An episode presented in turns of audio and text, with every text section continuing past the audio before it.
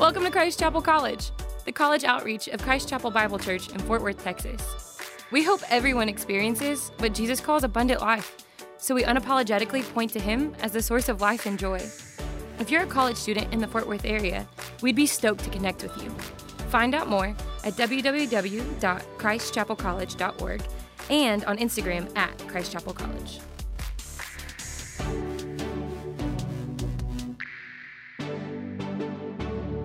Good morning. How are we doing? Pretty good. Um, I mean, I missed you guys. It's been uh, a long time since we've gotten t- to, to hang out, so it's good to see you guys. Hope your break was awesome. Uh, for those of you who haven't met, my name is Josh. Uh, I had the privilege of being the young adult teaching pastor here at Christ Chapel. Um, but you know, being a pastor was actually uh, the last thing that I ever saw myself doing. It wasn't really my plan. Uh, some of you guys have heard my story, but when I was a senior in college, my greatest ambition in life was I wanted to move to Nashville, write songs, and date celebrities. That was it. Uh, hot chicken, uh, hot 100, and hot people. That was it. Like that was my biggest ambition in life. And so, uh, my senior year, my life took this kind of drastic turn, and the Lord changed my life in a lot of ways. Um, but because I had never really thought about being a pastor, because I never really kind of anticipated what that might look like, I found that once I became a pastor, there were some kind of weird, quirky things that would happen. Um, specifically, one of the things that stuck out to me is that when I would tell people that I was a pastor, nothing shuts down a conversation with a stranger like that information coming out, right? So, like, um, the minute that someone would kind of ask me in, in, kind of passing conversation what, what I do, and I say that I'm a pastor, it's like this wall goes up and they just don't want to talk to me at all anymore. And it's really, really cool thing to try if your Uber driver is getting a little too chatty, right? You know, if you're sitting beside a, um, a stranger on an airplane and they're asking you all these things, it's like, yeah, so I work as a pastor. Like, they won't talk to you for the rest of the time. Like, they will just immediately shut up. It's also great if you want to just suck the air out of the room at a party, all right? Like, a few things, uh, like, I walk into to a party and they're like, oh, hey, what's up, man? I don't, I wasn't gonna drink that anyway. Um, and so, uh, like, there's, there's, there's just a weird thing that happens. And so, when that started to happen, I began to kind of ask myself, like, why? When I tell people that I'm a pastor, why is there this kind of wall that goes up that, that kind of makes them want to distance themselves from me? And what I've, I've learned the more that I've talked to people is there's a lot of people in the world that have been wounded or hurt by people in the church. There are so many people that have been hurt by people who are um, supposed to represent Jesus, but they represent Jesus in a really unfortunate way.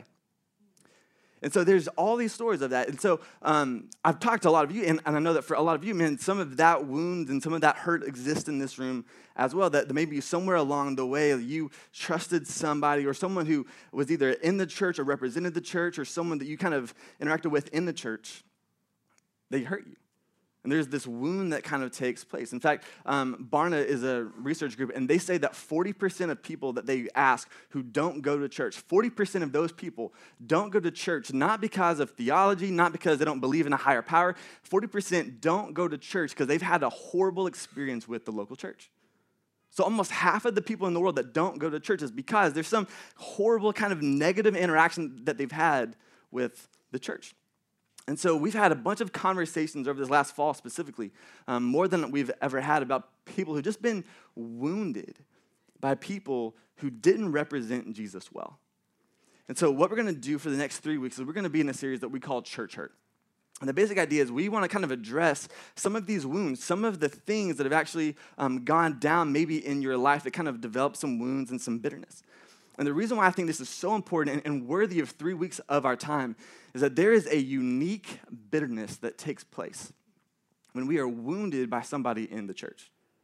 There's a unique bitterness that takes place that just kind of, if we don't address it, it festers and it grows. And, and what it eventually does is it um, removes us from relationship with Jesus.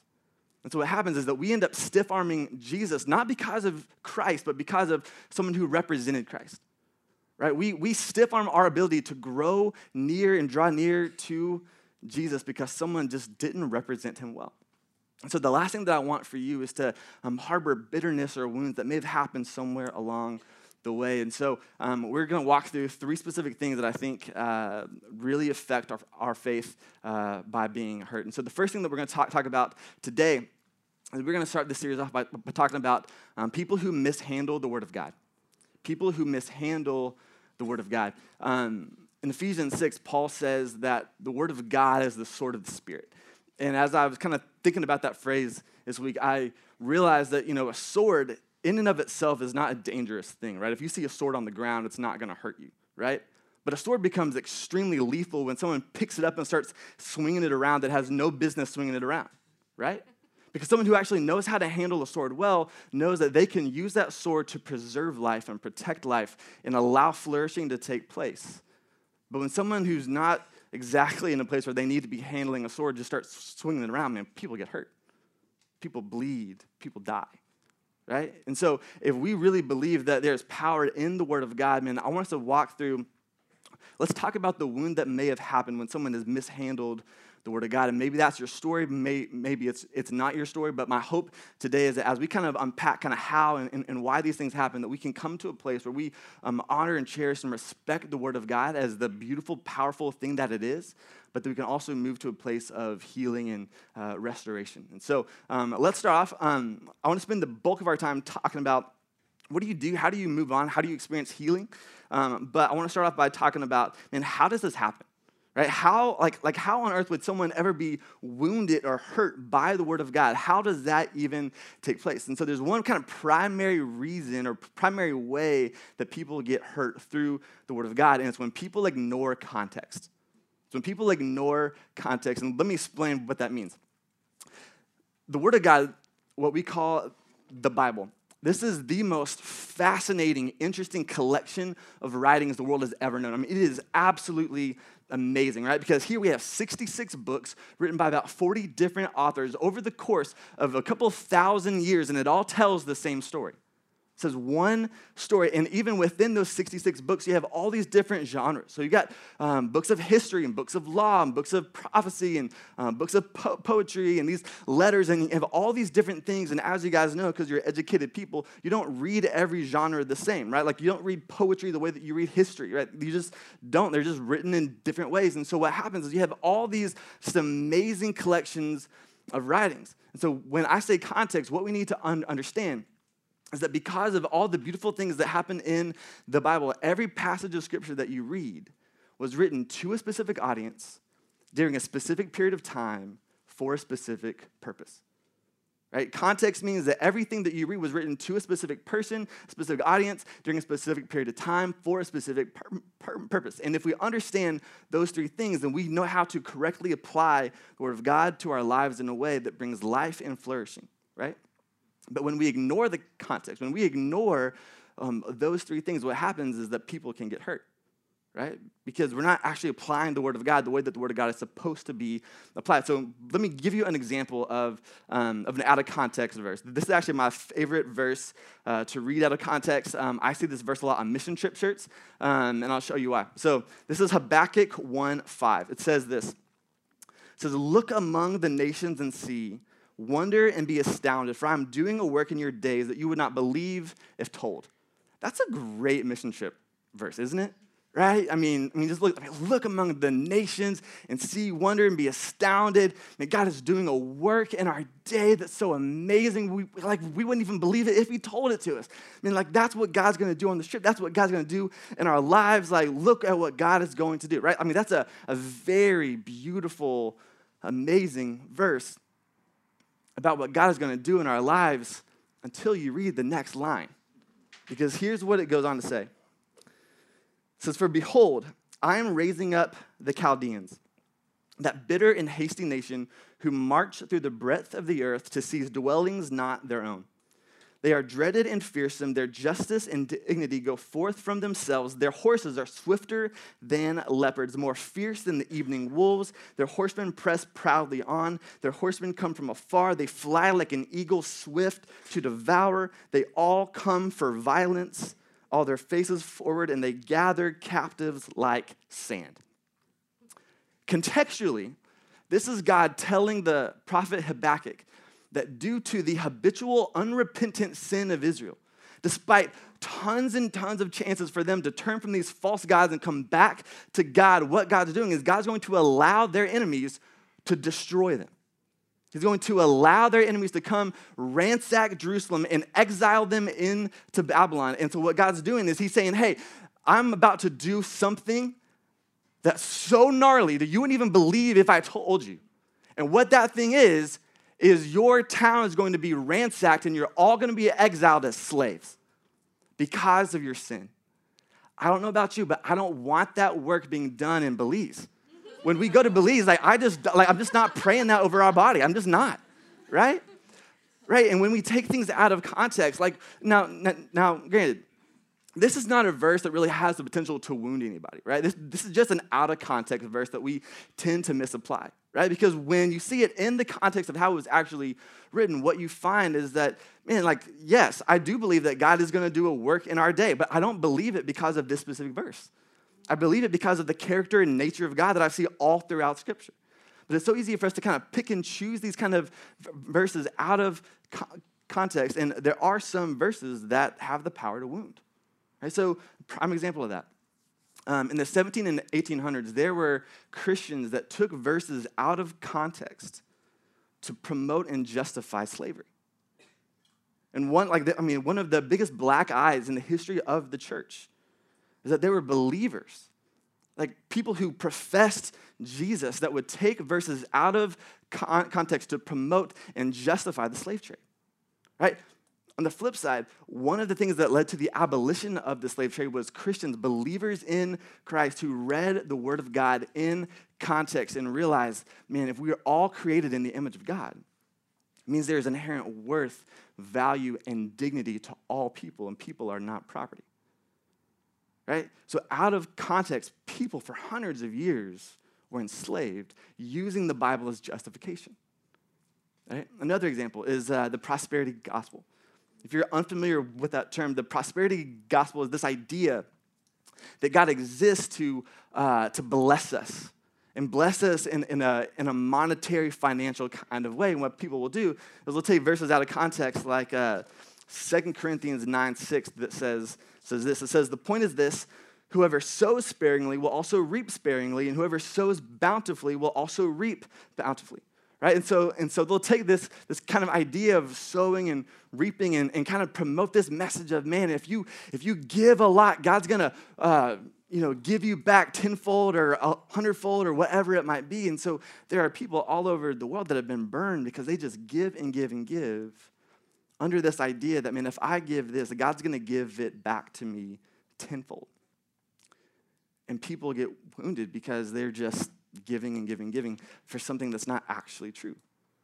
Right? I actually grew up in a context where um, a lot of my friends were very impacted by this prosperity gospel church. And I saw people who could barely put food on the table. And they're just giving and giving and giving to this church while this pastor flies around on private jets and wears $1,200 Gucci shoes on stage. Because they believe, well, the pastor said if I gave all this money, then God would return that to me. And it's just a lie. It's an out of context verse that just, that just wounds. Let me give you one last example. That's a more personal example. Um, I had a good buddy of mine come to me uh, a while ago and say, Hey, you know, I've kind of been feeling this bitterness in my soul. I just kind of want to process through some of this. And so we sat down, and he was essentially saying that there was a, a ministry that he uh, had been discipled by for a long time, and they were amazing and discipled him extremely well and uh, pointed him to Christ over and over and over again. And one summer, they invited him to be part of this internship. And he had really felt called that, that during this specific se- season of life, he needed to go home and just love his family and just be present and uh, minister to his family in some, in some specific ways. And so they're having this conversation he says, You know, I really feel like God's calling me to go home and love my family well. And the guy quotes to him Jeremiah 17 9 that says this. It says, The heart is deceitful above all things and desperately sick. Who can understand it? And he says, You know, according to the word of God, our hearts are sick. Our hearts are deceitful. We don't actually know what we really want. And so, man, I'm going to be honest, like, I think your heart's deceiving you. I think like, like I don't think you're actually supposed to go home and minister to your family. I think you're supposed to come do our thing. And so, because man, our hearts are sick, our hearts are deceitful. Like, how can you actually trust your heart? And he felt this conviction from the Lord to go home. So he went home, and his relationship with this ministry was kind of strained. And as we're kind of sitting there, we're talking. He says, You know, I was like, I was such a young believer. I didn't really know what to make of this verse. And, but it just kind of felt like they were using the word of God to push some agenda. It just felt like they were trying to use the word of God to kind of move me in a direction that had no kind of bearing on what God was actually doing in my heart and actually doing in my life. Right? And so we just kind of sat and we read through the rest of the verse. Because Jeremiah 17 9 is not a verse designed to make us second guess decisions. It's a verse that tells us about the power of our God. In 17 10, God answers this rhetorical question. The question is, the heart is deceitful above all things and desperately sick. Who can understand it? And God steps in and says, I, the Lord, search the heart and test the mind to give every man according to his ways, according to the fruit of his deeds. This is a verse that's designed to show us, man, how amazing is our God. That, yeah, despite the fickle nature of our hearts, God can understand it. When we're confused and we don't really know, we serve a God who searches our hearts and our minds, and He knows everything there is to know about us, so we can rest assured that our God knows us. Right? That's not a verse designed to make us second guess decisions. It's a verse designed to help us see how powerful and glorious and beautiful our God is. So, as we're kind of walking through this thing, um, I felt two things. One, my heart broke. My heart broke that there was an unnecessary wound that had begun to grow because someone just mishandled the Word of God. And I don't think it was malicious, I don't think it was intentional, I think it was just a lack of education. But there was an unnecessary wound that came from mishandling the Word of God. But the second thing I felt was I kind of felt scared. Because it made me realize how easy it is as someone who handles the Word of God often to just mishandle the Word of God. And let me explain it like this. Over the, the last five years, I, I've gotten to know the leaders of every ministry around here. And there are some incredible people. Right? Like I've gotten to know the guys from uh, Paradox and Doxology and Antioch and Stumo and RUF and K Life and Young Life and, and all these different ministries around here. And what I know about every single person is that they desperately want college students to know Jesus Christ. And they all long for people to know the life and joy that comes from knowing and walking with Jesus. But I also know that God has given us each individual kind of visions for how to reach the campuses around us. And sometimes in our zeal and passion for people knowing the Word of God and, and, knowing who Christ is, it's so easy for us to mishandle the Word of God in order to help people come be a part of what we believe is going to change their life. And so I, I, say that because as I was kind of processing through, through, through all that, the last thing that I ever want is for us to wound anybody in this room. And if we have, I'm so sorry. I'm legitimately sorry. Our hope and our goal is that this is a place where when, when the word of God is preached, it brings nourishment to the soul, it brings flourishing, it brings healing, the way that the word of God is designed to work. And so, if anywhere along the way you felt like we've been pushy or we've tried to use the word of God to uh, push some sort of agenda or manipulate or to wound, man, I am so sorry because that is not our intention. But I know how easy it is for people who handle the Word of God often to sometimes just mishandle the Word of God. So the last thing that I want is for this to be a place where we have w- wounded you, but if we have, I'm really, really sorry. Now, if you kind of listen to all of this and think, you know, I, I have been hurt, I have been wounded by people that have mishandled the Word of God, the question for us now is, then, what do we do with that? What do we do if we've actually been hurt by someone who's mishandled the Word of God? And as we close, I, I want, I want to give you kind of three specific applications. And the first is this I want to encourage you to discern between a cut designed to heal and a cut designed to wound. I want you to discern between a cut designed to heal and a cut designed to wound. And let me explain what that means. In Hebrews 4:12 it says this. It says for the word of God is living and active, sharper than any two two-edged sword, piercing to the division of soul and spirit, of joints and of marrow, and discerning the thoughts and intentions of the heart. I love this verse because what the author of Hebrews is saying is that the word of God cuts. The word of God cuts. It is like a sharp, two edged sword that has the ability to divide soul and spirit, joints and marrow, right? It cuts. But notice the way that it cuts is with precision. The word of God cuts in a way that is precise like a surgeon's scalpel. It cuts to heal. Right? And I say that because maybe somewhere along the way, someone has kind of used the word of God to speak into your life, and you left thinking, man, that kind of hurt. And it's easy to think that, oh, they wounded me with the word of God, but maybe what might have been happening is that they were using the word of God like a surgeon's scalpel to graciously, lovingly cut out what is cancerous to your soul. Because that's still gonna hurt. But it's a cut designed to heal, not a cut designed to wound.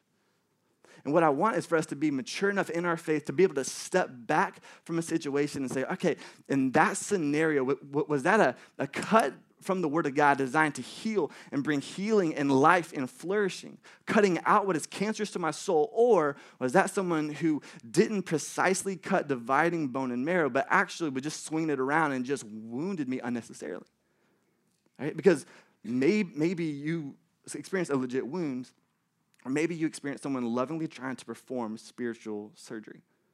Right? And so, first and foremost, I, I, I want us to be mature enough in our faith to be able to discern between a cut that is designed to heal and a cut that is designed to wound. Now, let's say that you've actually been hurt, that, that you realize, man, this was actually a cut designed to wound. I mean, what do we do? And I want to challenge you to forgive and seek reconciliation. To forgive and seek reconciliation. Now, I understand that forgiveness is, is one of the toughest thing, and especially like actual reconciliation, that's incredibly difficult, especially depending on the gravity of the wound. Right? Because maybe for some of you, as you hear it, it's like, ah, I think they just didn't really know what they were talking about. They, they, they just didn't have the education, you know, it's really no big deal. And so forgiveness in that sense is actually, man, you know what, it's pretty easy. But maybe you feel like you're in a place where it's like, no, no, they knew exactly what they were doing. They, they knew exactly what they were doing. They understood the word of God and they used it as a weapon, not as a surgeon's scalpel. And in that scenario, man, that can be hard. There is a bitterness that can take over that, man, that is hard to forgive. But I want to challenge you to forgive because that's the model that we have in Jesus. That despite the greatest and deepest of wounds, he was able to forgive. Because what we see on the cross is we see um, the God of the universe, one that created everything, step down from his throne and take on human flesh and walk among us in a way, and then eventually allow his own creation to betray him, to mock him, to spit on him, and to eventually drive nails through his wrists and through his feet. And as Jesus is on the cross, he yells out, he says, Father, forgive them because they don't know what they're doing. He says, Father, forgive them, for they don't know what they do. Um, one of the craziest things about that scene on the cross is that everyone is around him and they're mocking him and they're yelling, Hey, you saved everybody else. Go ahead and save yourself. I don't know about you, but I would have just, just blown everybody up in that, right? But Jesus so humbly just says, despite this mockery, he says, Hey, they just don't know. They just don't know. Father, forgive them. Right? Like you and I, like we might experience some wounds, but we have a Savior who's also experienced some wounds. Like he knows what it means to bleed. And the model that he has left, left us is one of forgiveness and reconciliation. So, what I want us to, to do is to actually follow the model that Christ has left for us.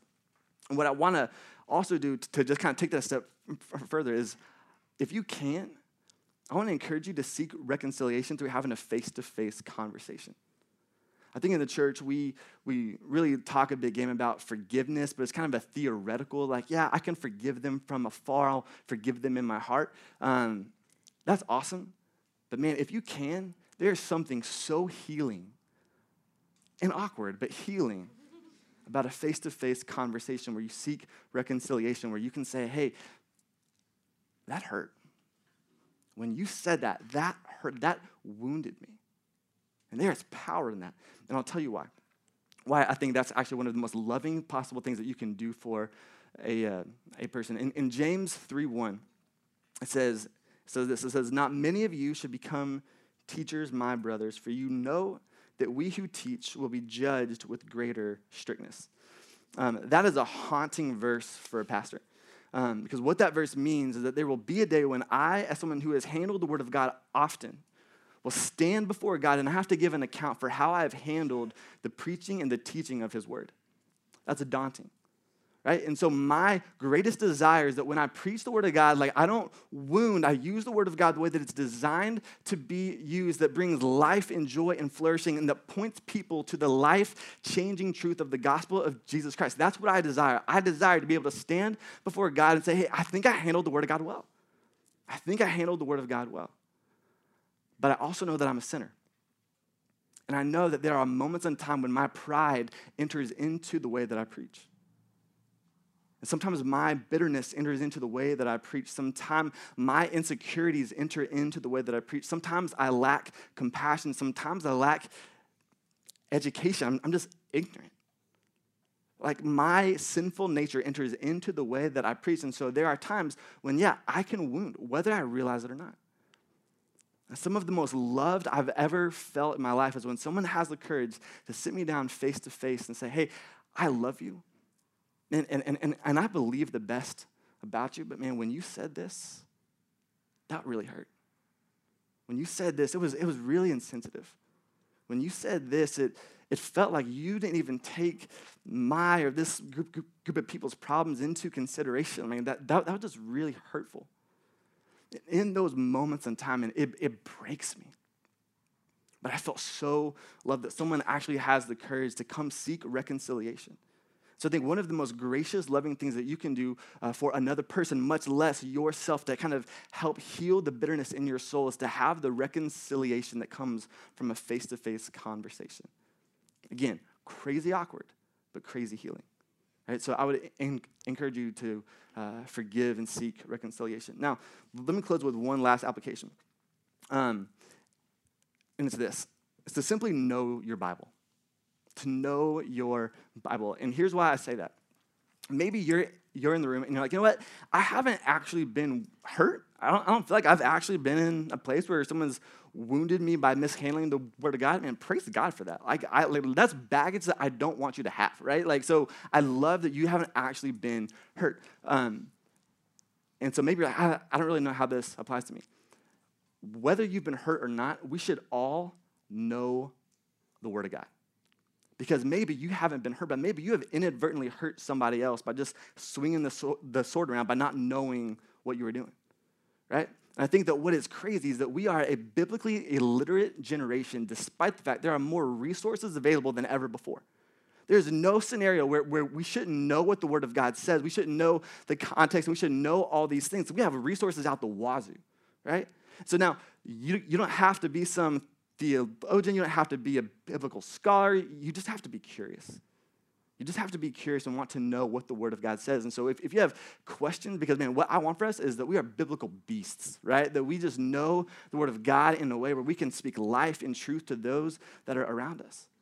Right? And so, if you have questions or you want to kind of start that, man, come, come talk to me or drop your email or, t- or uh, phone off at the phone number off, oh, or your phone. Who, who knows? Um, but give me your email or your um, number at the Connect Bar. And we'll follow up. We'll, we'll even post some stuff on our Instagram story today of just some kind of cool like podcasts and books and stuff like that that have been really help, helpful for us. Um, because again, my, my hope and my prayer is that we are people that value the Word of God, that cherish the Word of God, that understand the Word of God in a way that we can speak life and truth and joy instead of inadvertently wounding the people around us right? The reality is, the last thing I'll say is this. The reality is that if the Word of God truly is the sword of the Spirit, and let's handle the sword well. Right? Like, let's not be careless with it. Let's not just kind of swing it around. Let's be people that understand the power that the Word of God wields, and let's handle that power responsibly in a way that brings life and flourishing and joy as we point them to the knowledge of our Lord. Let me pray.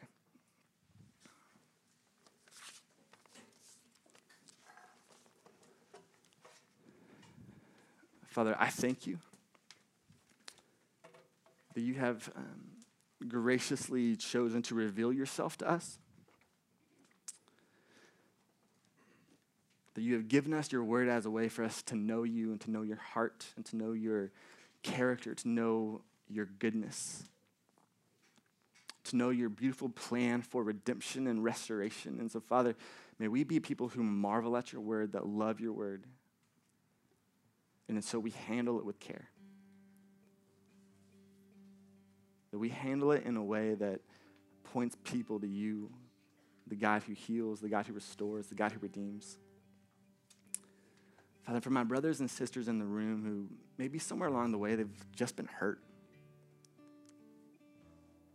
Maybe someone just didn't have enough education to handle it well, or maybe it was a true manipulation, Father. I just ask that you begin a work of healing in their souls.